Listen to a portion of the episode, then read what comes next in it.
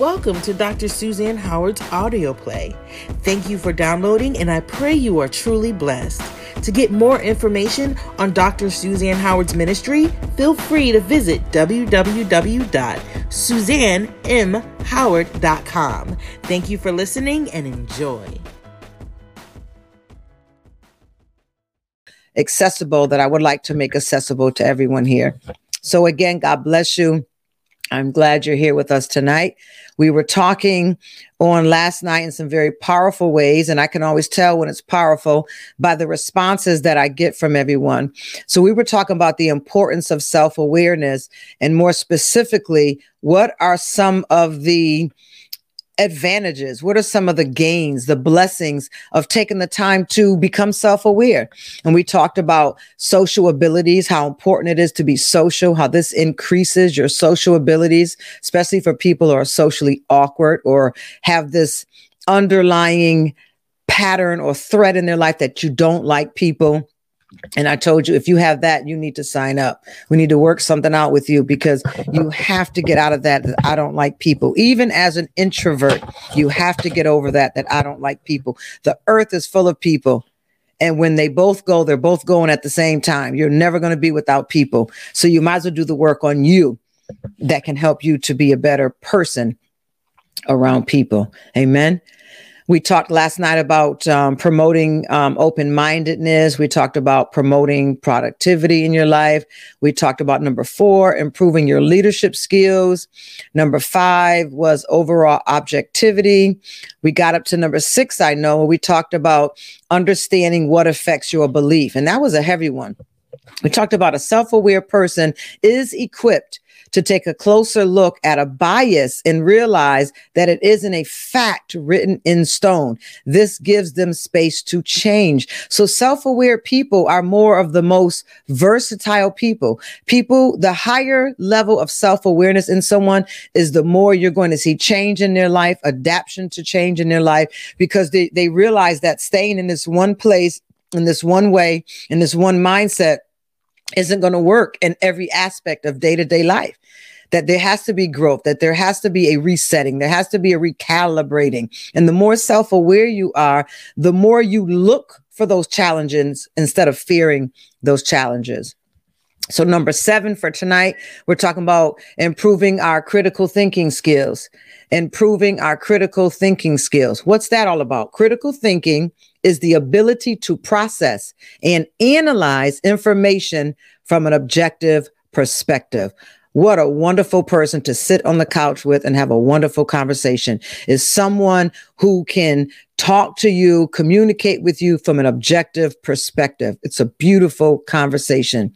And this is a very useful skill in many scenarios, whether personal or professional. When you are self-aware, you're able to identify the subjective parts of yourself. The subjective parts of yourself, the personal parts of you, like your feelings, opinions, and do your best to not let them play too big of a role in your critical thinking. Self-aware people love critical thinking because they have no problem putting themselves in a different category in order to think without bias or favoritism, because they are so open to what's going on in the world and what God may want to do, or what a company may want to do. They're not afraid of change. They're not territorial. They're open to it because they're self-aware at what they can handle. They're self-aware at their weaknesses. Remember, we talked about that almost every single night. That's been a common pattern. And they're also aware that their weaknesses do not stop them or prevent them. It's just going to stretch them. But they are able to be stretched and be molded and transformed to do all things that has come their way. That's a self-aware person. So that's why you're committing to this for 30 days. This is why you're going to grow tremendously over these 30 days, because you're committing to a process that has been unconscious, but you're making a conscious decision, a right frontal-minded decision to stretch yourself even further to find out what you don't know about yourself. And 8 tonight, we're going to talk about improved decision making. Remember, we talked last night about people who can't make decisions, avoid decisions, let everyone else make decisions, or kind of just let things drop and wherever it falls, it falls. Self-aware people are not only able to make decisions, they're able to make decisions on the spot when they need it. But it takes a level, a great level of self-awareness to do that. Many skills go into making a good decision. And when you're self-aware, you already have many of those skills. Self-aware people are familiar with analyzing because they analyze their thoughts and their feelings. They know what they're thinking and they choose the destination of their mind. Remember, we talked about that. That was year one. 6 years ago, those are two of the main statements we were working 6 years ago. You can determine the destination of your mind and you don't know what you don't know about yourself. And that's what's bringing us up to our 6-year anniversary now, talking about self-aware. Self-aware people are able to analyze and recognize their thoughts and feelings at any given moment. You'll hear them say, I don't like how that feels. That makes me feel sad. That makes me feel confused. That makes me feel where other people will be like, well, I don't know how it makes me feel. I'm just angry, I'm mad, or I'm pissed. All they know is those three. Where a self-aware person is able to see, instead of 4 feeling types or 16 feeling types, they understand that it's over 52 feeling types that they have access to explain how they're feeling at any given moment. And people who aren't self-aware usually cannot even explain themselves. Can't even explain themselves. Never mind make a decision. That's why you're here. Knowing your strengths and weaknesses is also very helpful as it guides you to a decision that fits you best. Better relationships. It's difficult to ask for what you want and need in a relationship or even set healthy boundaries when you're not very clear about yourself. Ooh, that needs to be restated. Better relationships. Anybody on here want better relationships? Better relationships. You have to, because you have to be around people. So you have to want your relationships to improve. How do you improve it? Remember when you were a new Christian? Or remember when you were new in relationships? It was always God changed them. God fixed them. God make them better. God teach them a lesson. Or if you don't have that Christian aspect, you say something like, something's wrong with this with you, something's wrong with that with you, because you're not self-aware. Because even though a lot of it could be someone else, the fact that you're not aware of what you're tolerating or what your boundaries should be that you will no longer tolerate, you're not a self-aware person. So you may be in relationships, but it doesn't mean you're happy. Do you realize how many people are in relationships, but they're not happy?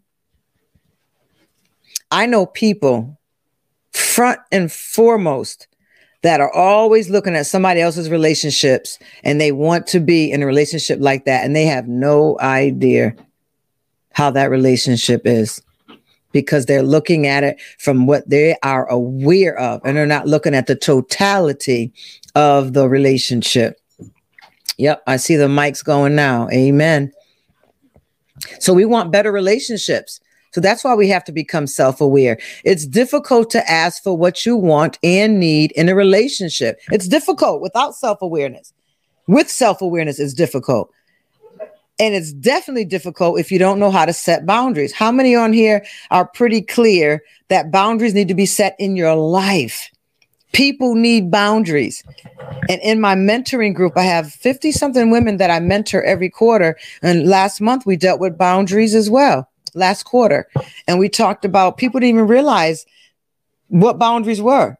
Some had boundaries, didn't know they were boundaries because they never just talked about it. Some people thought boundaries was controlling people.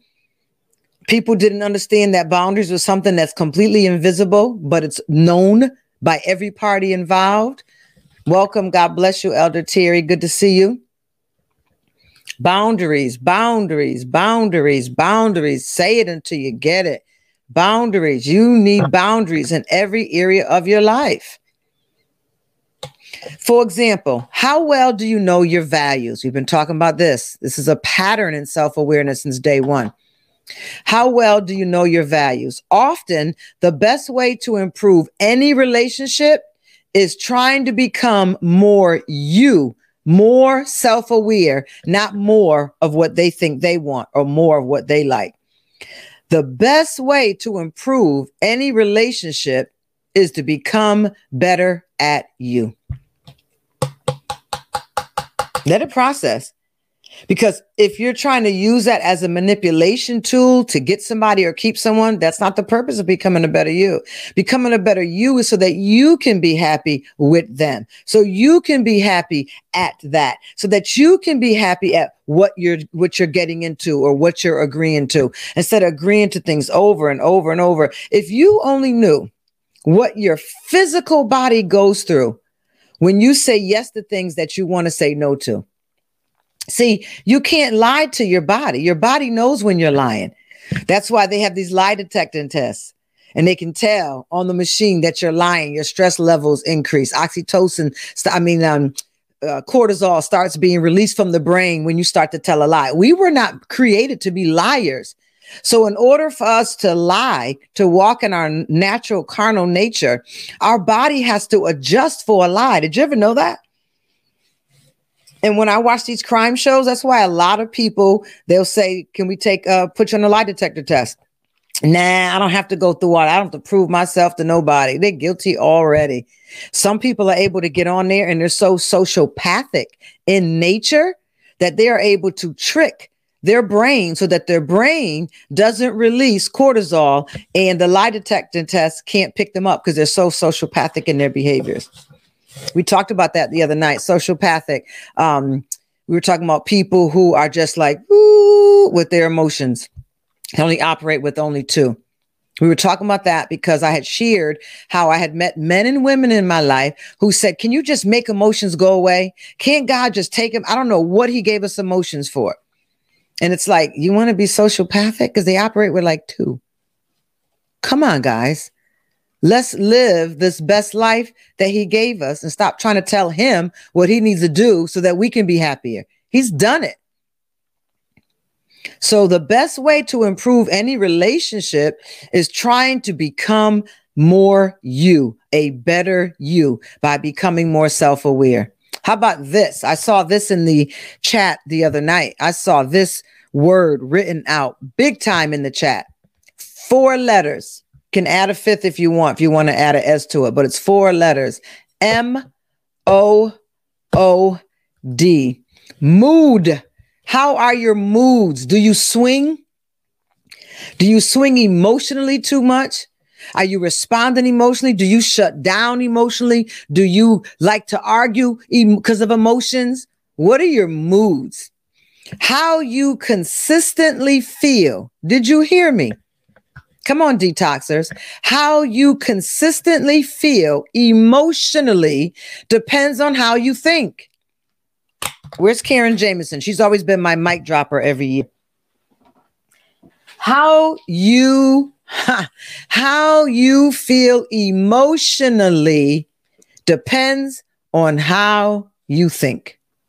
If you have a habit of chronic worry, I'm going to give an example. Who's my chronic worriers on here? Let me see. Who are my chronic worriers? Where you at? Come on out. It's just me and you in the office together. We're just going to go over your life and we're going to unpack it box by box. Chronic worriers. I try not to worry. You may not even realize you're a chronic worrier. But people in your life have told you, wow, you worry. Your first emotion that you choose is to worry. Or before something is even written in stone, you've already started worrying. A worrier is also a dweller. They always dwell and dwell and dwell. I have this, I'm going to call it a gift. I have this skill, this gift where I can move on from stuff just like that. Like, I got to go. I have this statement that I say over my life, and I've even made a songful declaration of it. I travel light. I don't have time to be carrying the weights and the burdens that can so easily beset you. I travel light. Sometimes people are like, wow, You were so nice when you saw so-and-so. How do you do that? How do you know that these people blatantly lied on you, blatantly went out to hurt you, blatantly went and broke up relationship opportunities that you had by lying on you because they had an issue with you? And you see them and you genuinely said hello. You genuinely stopped and gave them airtime. You even hugged them. How do you do that? And it's like, I'll get in the car and be like, man, I forgot they did all that to me. Like literally in front of the Holy Ghost of God. Totally forgot because I don't dwell. I found out that dwelling is nothing but an arrow from the pit of hell. It's from the enemy. It's a lie. It's taxing. It's a time thief. Dwell over what? And still giving them my energy, the mercies that I was given today, I'm going to waste. You can't be a dweller. You can't dwell on the past. You have to get help. If you're stuck on something that's over a year old, 860-222-9884. 860-222-9884. You need to give us a call. Or on Tuesdays, you need to call the prayer line from 12 p.m. to 8 p.m. at night. You need to call the prayer line. 860-296-2323. The prayer line all day Tuesday, prayer and prophecy. You just call. It's not an 800 conference line. It's just you and a prophet or you and an intercessor. And it's 860-296-2323. The Apostles House prayer line all day, every hour on Tuesday, starting at 12 p.m. And ask them to start praying for this stuff with you. Some of this stuff is spiritual, but the majority of it is because you just don't know that you can change the channel in your mind. You can choose to feel anything you want at any given moment. Isn't that powerful to know that? Now, let me give you the tools to be able to do that. Let me give you the tools to be able to do it because you can do that. You can choose how you want to feel and how you want to respond. I don't have to be sad because this is a sad moment for everyone else. I'm not choosing to feel that way. So calmer moods, how you consistently feel emotionally depends on how you think. Your thinking is dictating how you respond. So it's triggering emotions that aren't even necessary for the conversation. I know this generation, I don't know what word they have out now, but for the past few years, they've said it's not that serious. Like, calm down, dude. You like overreact. You all this passion and energy in this for what you put all this emotion into. We're talking about a snicker, like, you know, and you'll hear this generation say often, it's not that serious. And it used to get me upset because it is that serious. But when you think about it, it's not that serious. How you consistently feel emotionally depends on how you think. If you have a habit of chronic worry, for example, you're likely, very likely to feel anxious all the time. So for all my chronic worriers, you have a high level of anxiety that you may not even be aware of. I had a client the other day, we were talking, and I said, do you realize that your anger is not your first result? She's like, no, what do you mean? I said, what's triggering your anger is anxiety. She said, I don't have anxiety. I said, well, tell me what anxiety means to you. Panic attack, loss of breath, lightheadedness. I said, no, that is not panic attack. That is not anxiety attacks, everybody.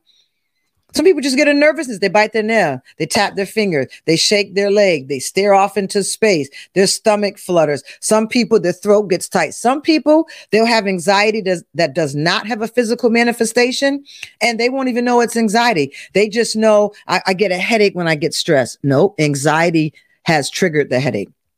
I need a cigarette or a drink when I get stressed. No, anxiety has triggered you to need a cigarette or a drink.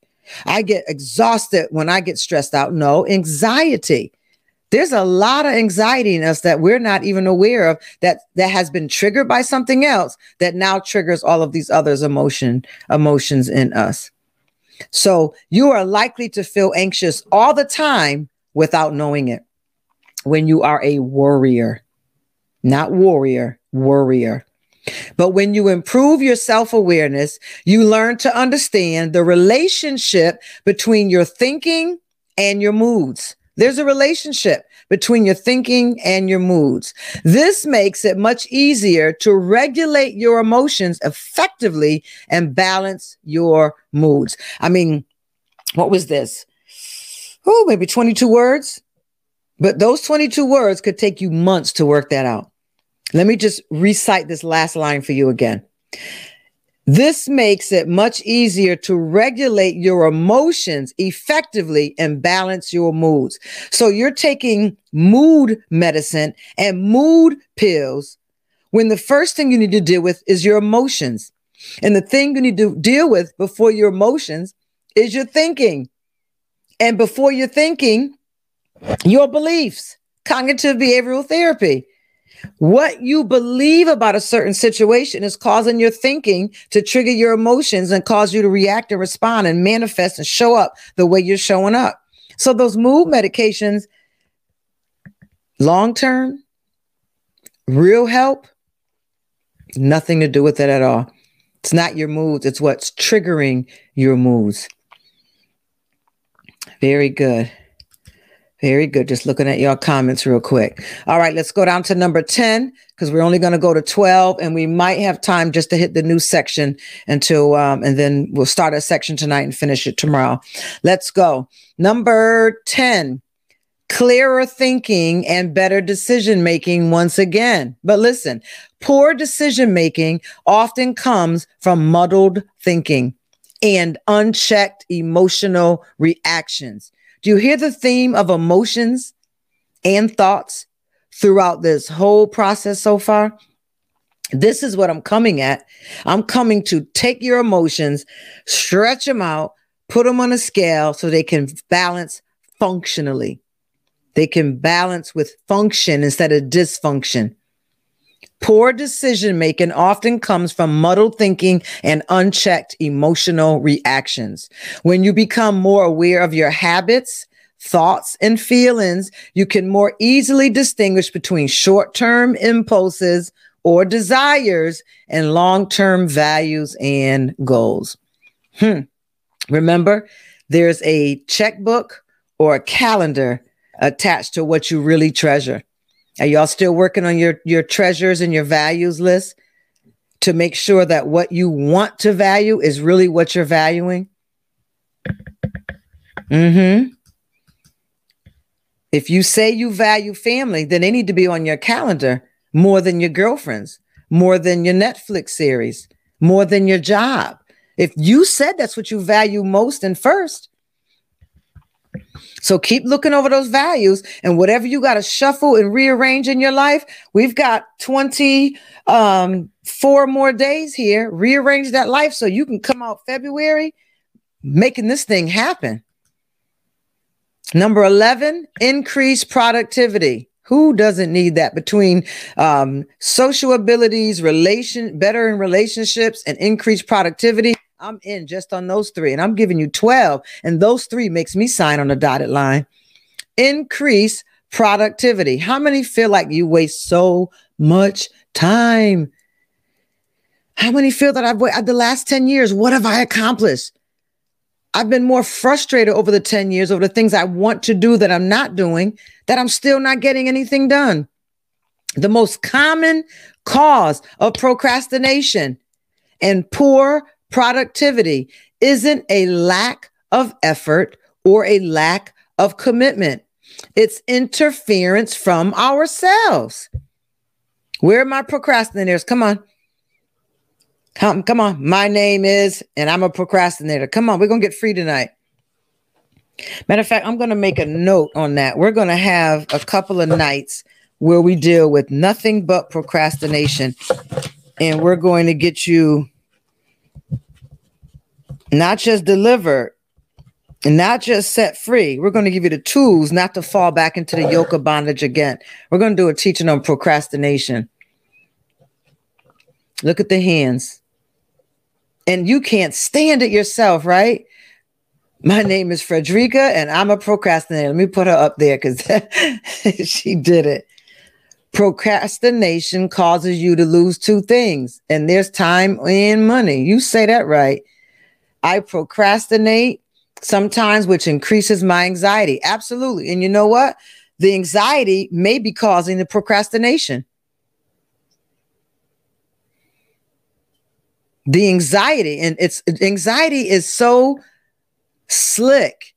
You can be having an anxiety attack and don't even recognize it for anxiety. That's why shining a light on things in your life helps you become more aware, so you can become self-aware and stop being tricked by the same things that just beset you over and over again a great part of your life. We need increased productivity. The most common cause of procrastination and poor productivity isn't a lack of effort or commitment. And I know you've been accused of that. I know you've been accused of it because people are quick to say that. There's a lack of effort on your part because the job's not going to go into the psychology. That's not their responsibility. They're not here to find out who was sick, who has an earache. This is a problem I had on my life. This is a generational curse. This is something all the people in our family, you're not going to go to your boss and tell them that. They're going to say, great, I'm so sorry for you. I'm praying for you. Go get help. Who can fill this job and get this assignment done? I have a company to run. Because the only thing they're going to notice is that there is a lack of effort and a lack of commitment on your part. But that's not your reason for procrastination. Your reason for procrastination is an interference from yourself. It is me, David said. It is me. It's not my mother. It's me. It's not my father. Lord, I'm standing in the need of prayer. This thing is me. It's interference from me. When we struggle to get to work, it's usually because on some level, our thoughts, emotions, or habits, write it down. We need to get a teacher with that on there. Thoughts, emotions, or habits are getting in the way. Getting in the way. It's our thoughts, our emotions, or our habits that are getting in the way. What do you mean by that? Remember, habits are behaviors. You know, that's just a bad habit I have. No, what they're really saying is that's a bad behavior that I have. We give that nice word. It's a habit. A habit just means a behavior that you do every day, a behavior that you do often unconsciously every day. That's a behavior. So now try it tonight. Oh, that's just a bad habit that I have. No, that's a bad behavior that you have. Interference from me, thoughts, emotions, and habits that are getting in the way. You got it, Pastor Val. I should have answered him. That was Apostle Bill. And put him on here with us. He would have loved it.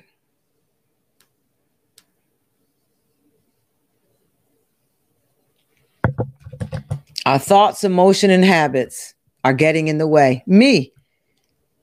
Oh, this is a bad habit that I have. No, that's a bad behavior. Oh, I just have a habit of lying when I get nervous. That's a behavior. So you need behavior modification. Don't let someone tell you next time they tell you it's a bad habit. So, you know, habits are behaviors. That's really your behavior.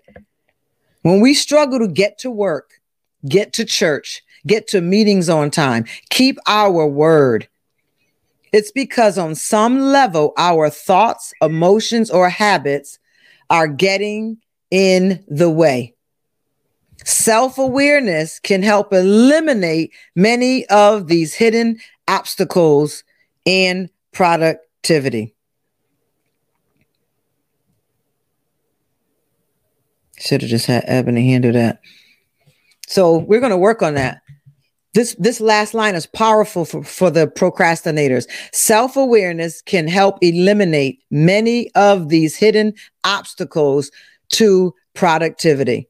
So procrastination's problem is hidden obstacles to your productivity. All right. Number 12. This is so powerful. Number 12, why should I care or get involved in self-awareness? I'm so glad you asked. Because you'll have more empathy. Do you know what empathy is? Do you know how important empathy is? Yeah. You need more empathy. We need you to be able to understand the life that other people have to walk in without pulling in your life, your past, your experience, your history, what you think or what you feel. Being empathetic. The benefits of self-awareness don't stop with you. When you understand yourself better, that translates into understanding others better. You become aware that everyone's feelings and beliefs come from their experiences. Now we got somewhere. Now we moved this big ship tonight. Because remember, we've been talking about beliefs, and they're formed from a young child up to at least the age of 6 or 8. Already beliefs are formed about yourself, about the world, about God, about adults, about sex, depending on what experiences you have happened. So I just kind of spoke ahead. So where do beliefs come from? Beliefs come from experiences, even if they're only perceived. There's an experience that happened, and now we have a perception that has now formed a belief. When you understand yourself better, that translates into understanding others better. You become aware that everyone's feelings and beliefs come from their experience. I don't like the way you think. Well, you don't like their life experience either, I'm sure. But you don't want to take the time to understand. There's an experience that has caused them to think that way. There's an experience that they've had that have caused them to have a habit that way. There's an experience they had that has caused them to show up that way. And if you haven't had their experience, even if you've had the same childhood or you survived the same event, you can never have anyone else's experience. Well, you know, I hear married couples. My husband's always stuck on the fact that his childhood and he didn't have a father. Well, I didn't have a father either. And I did what I had to do for myself. And I raised my kids and I do what I need to do for my kids. And it's just an excuse. And I'm just tired of it. I came from the same thing he's come from and he's making an excuse for it. First of all, Miss Hotmouth, first of all, you can have the shared event, but you will never have the same experience. Hello. We can have a shared event and never have the same experience. We were taught in one of our psychology classes and in our mental health coaching training that an airplane went down. And let's just say there was 125 people on the airplane. Do you know 125 different experiences could come out of that? Some people can come out and walk away and be like, woo, I thank God I survived that. Woo, I just need a drink and I'm going back to work next week. Some people come out with PTSD. Some people come out with fears that you just can't even imagine them having in their life, and not just with flying, leaving their house, driving a vehicle, getting on the highway in a car as a passenger, holding a baby, being trusted to carry hot water from the sink to the stove. You will be surprised how many different experiences can come from many different people from the one same event. Empathetic people are self-aware people, and they are aware that though we were here together, your experience is different. And it doesn't make me strong and you weak, or doesn't make you strong or me weak. It just shows that we experienced that situation differently. You cannot take my experience from me. I'm sorry that I'm not healing as fast as you. I'm sorry that therapy didn't happen as quickly for me. I'm sorry that I didn't recover as fast as you did or as fast as you wanted to. My experience is different, and my experiences form my beliefs, and my beliefs have dictated my thoughts, and they went through my emotions, and I manifest my life in this manner. So we've got some work to do. You become aware that everyone's feelings and beliefs come from their experiences. You're also a better listener when you're self-aware. How many people on here, thank you, sir, how many people on here can say that they have been told they're great listeners? Let me hear. How many people on here can say they've been told that they are a great listener? It's very uncommon. It is very uncommon, But it does happen. I'm definitely told that a lot, that you're great listeners. I have been told that. See, very good.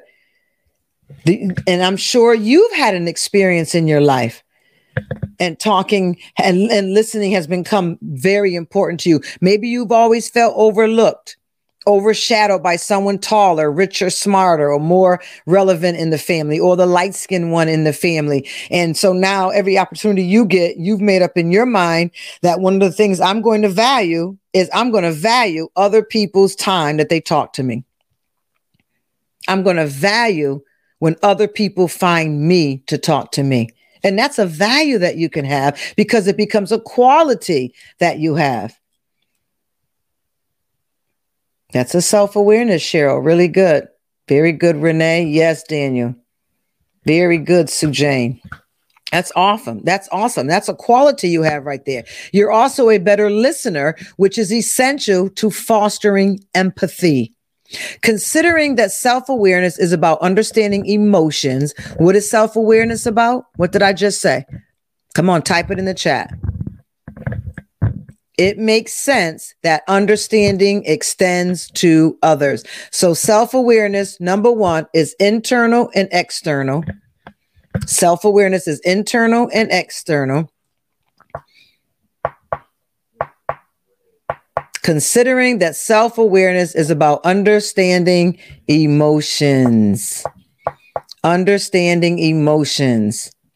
If you can understand emotions, you have them under control. You won't need them to go away.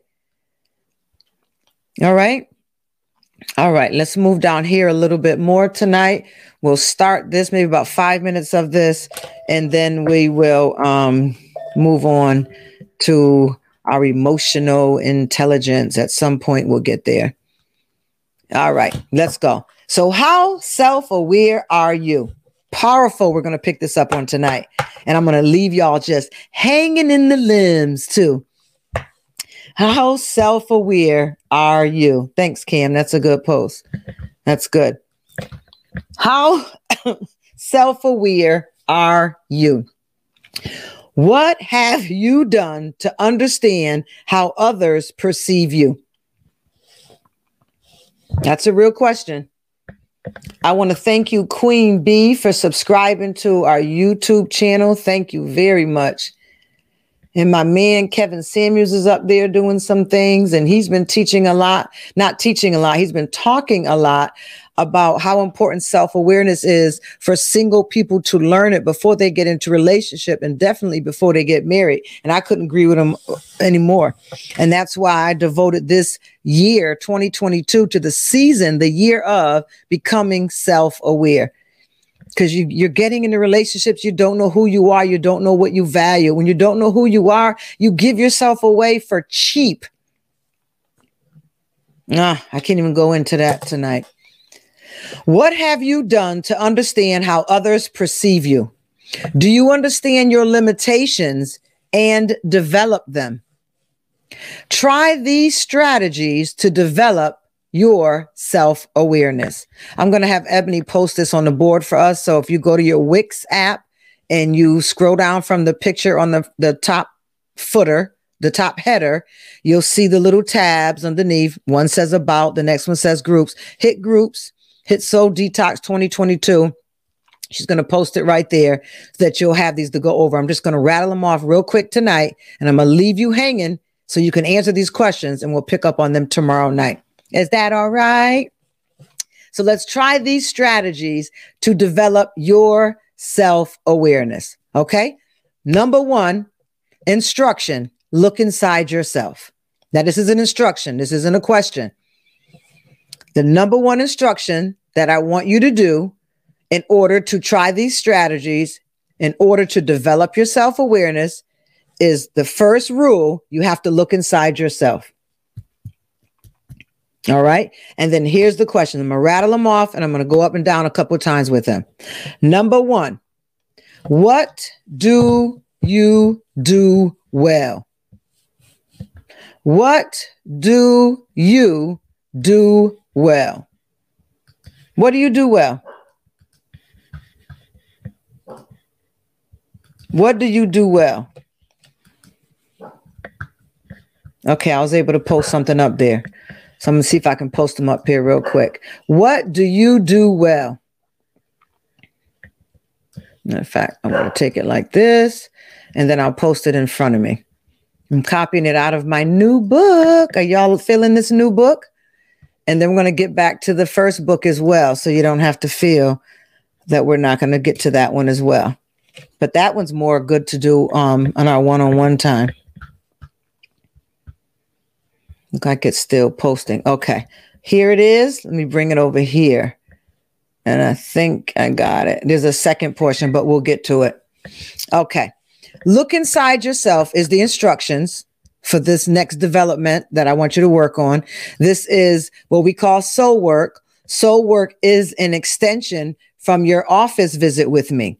So you do this point, and it's an extension of our office time that you do on your own and bring back to our next session. So the number one rule, I need you to look inside yourself. When you're looking inside yourself, I want you to begin to become self-aware about what you do well. What do you do well?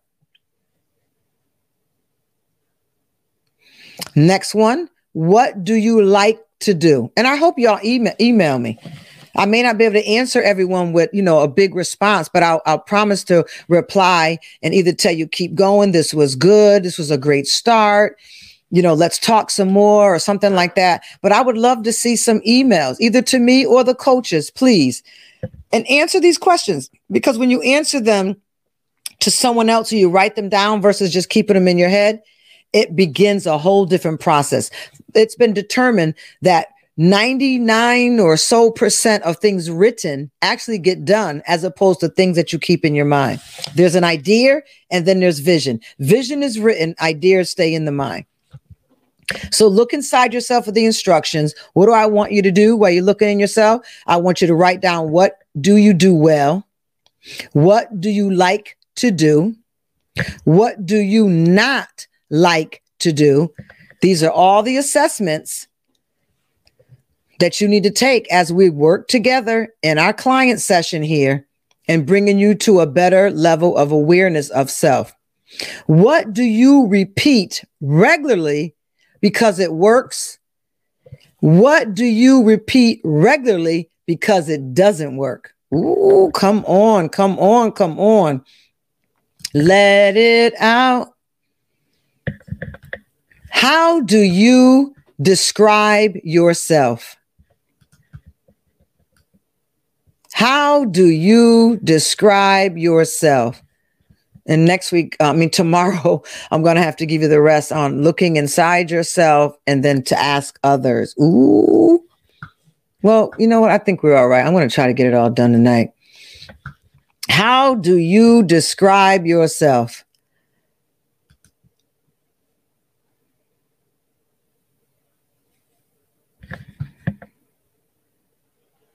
What do you stand for? What do you stand for? Come on, you defenders. You found out in your personality type. And then the last question from this section, do you have a development plan? Yes, a personal one, a life one. Do you have a development plan? What areas of your life? You've taken the personality assessment. So what area of your life now, by looking at your strengths and weaknesses, do you really want to start paying attention to, concentrating on, strengthening? What about your personality that you learned that you really didn't put much energy in, that now, you know what, I see it in my personality test, and this is really who I am, and I really want to use this for my good? What is your development plan? Look at your personality results, your assessment results, and begin to write a development plan. Now that I'm aware of my weaknesses, ... Now that I'm aware of my strengths, ... Now that I know more about how I interact with relationships, ... These are what I want to do in my career path.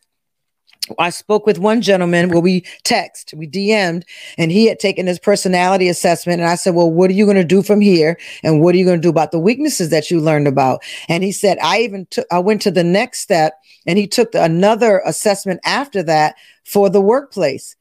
And he found out what he's really good at work. And that's where he's going to start concentrating and focusing his work at, so that he can work in the areas that people will actually notice his greatness. So I promise eventually his pay will begin to grow and exceed, because he's going to be concentrating in the areas now that he knows he's great at, that he's aware that he's great at, instead of the areas the job may just be giving him to do because there's no one else to do it right now.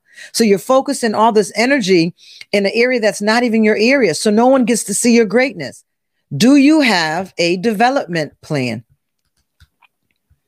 Interesting, right? All right, let me give you these two. You can get the rest on replay. I really want to give you this because I want to give you all weekend to get this third part done. Y'all still with me? 125 of you are. All right, that's good enough. We'll take that for tonight. All right. Now you're going to look outside yourself.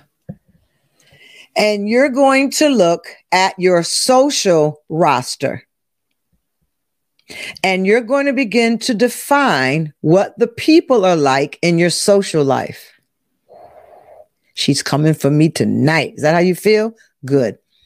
You can look at your client roster if you want, but for what we're doing tonight, client roster we'll use more in a one-on-one session. But for what we're doing tonight, let's stick with the roster of your social life. What are they like, the people on your social list? To what types of groups or organizations do you belong? What does your daily routine look like? What does your daily routine look like?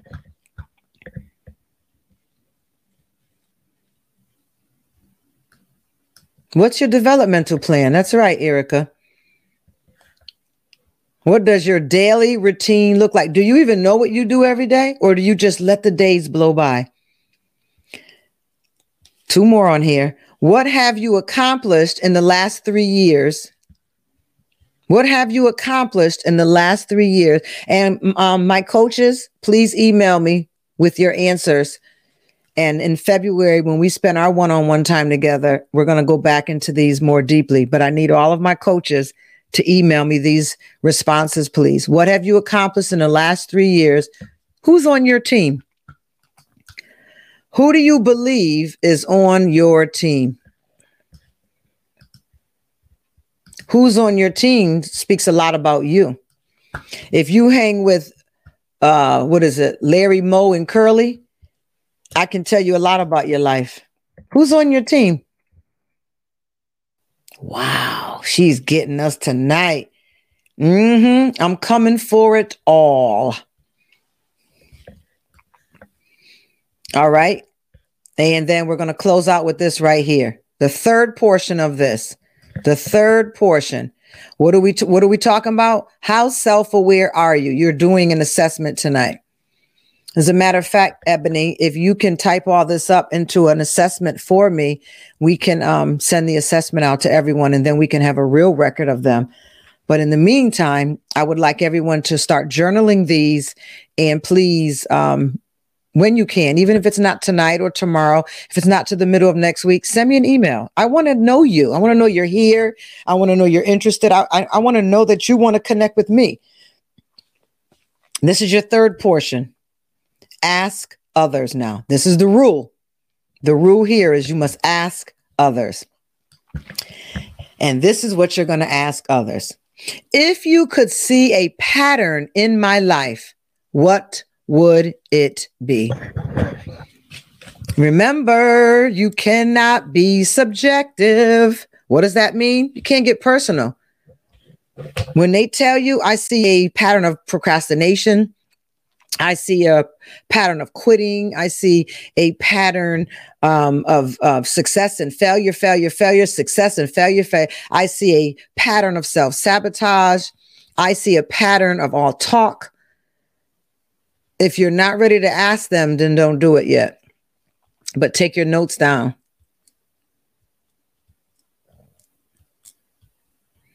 Ask others, if you could see a pattern in my life, what would it be? In other words, name a pattern that you see in my life, because they see it. If you could change one thing about me, what would it be? I'd like to see who y'all go to with this. If you could change one thing about me, what would it be? And then lastly, we're not going to do the career part. But for those who have careers, take the time, or you're branding yourself, take the time and ask other people about this second portion. Describe me. Describe me. And you can tell them, be free, 10 words or 100 words. Describe me. You can do it as a checklist, or you can write it as a letter. Just describe me. And if you have a brand, if there's something that you are rolling out, introducing, working on, you're being an entrepreneur in, ask them, will you take some time to describe my brand as well? You know what this is? This is free help. This is free success. When you can sit in front of people and say, okay, here I am. Try not to hurt me too badly. What patterns do you see in my life? If you could change one thing about me, what would it be? And then describe me in details. And it can be a checklist or a letter, paragraph format style. And then when you're done, if you don't mind, describe my brand. Woo! Y'all got some homework to do. There's 123 of you on here now, and I hope to see 123 emails. At least on one of these sections. Come on. Come on. You're all hands on deck now. You're in it now. So why stop? All right. My work is done for this evening. Let me just scroll up and see any of these comments. Yep. Can we get this list? Nope. You don't have to wait for the book. We're going to post it up, and Ebony's going to put all of this into a Google assessment form, and we'll send it out to you. So you'll definitely have it. But anybody who wants to get started tonight, you can just go back to replay this ending part of the video and you can get it. All right. Doesn't look like there's any questions or anything in the chat. My personality is advocate. I didn't know that. I was doing this at my former job. This got me in trouble and terminated. I talked about that last night. Now I know there was a way to advocate and not expose myself to everyone. There you go. There you go. Now you're getting it. I got a double yikes up here, and then I got a thank you up here. You send me my mangoes and you will be forever loved for the rest of my life. Amen. All right. We're heading home. Y'all still with me? Come on. Blow a kiss at me. I'll know in the spirit if you did it or not. You've got work to do. If you want to contact me, we're at www.suzannemhoward.com. That's the easiest place to go because it has the email, the phone numbers. It has the blog page. You can see a lot of the information that we talk about on here tonight. It's an easy place to go. The phone number's up there. The coach's email on the third line. You get in touch with the coaches. I'm sure you'll get a lot faster response than you do from me. If you would like to sow a seed, as she stated, it's $ Dr. Suzanne M. Howard. And then she has the PayPal stuff up there. God, she's good. And we're going to say good night to you. And we're going to go ahead and pronounce our affirmation and declaration over each other. Y'all got some soul work to do. Also, coaches, again, I want to remind you to send me yours as well. And all of my senior leadership, my elders and elders in training, I need yours as well, please. So we're going to go ahead and recite 3 John 1 and 2. Take a breather. Exhale. Come on. Take a breather in your nose. Exhale. Let's go. I wish above all things that you prosper and be in good health, even as your soul prospers. God bless you. Good night. Have fun with it. Have fun with it. Don't stress. Have fun with it. We're going to make a champion out of you before this year is over. God bless you all. Good night. See you tomorrow at 8 p.m. Let it out.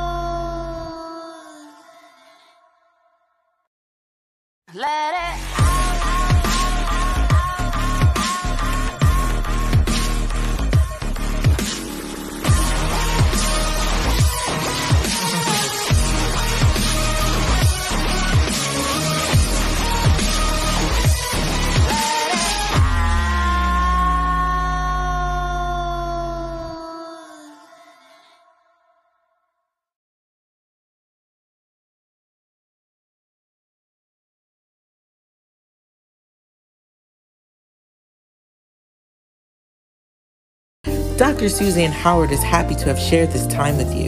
To get more information on solutions and personal development, coaching, and counseling of the soul, go to www.suzannemhoward.com. You can also find her on Facebook, Instagram, YouTube, and Periscope. Thank you for tuning in with us.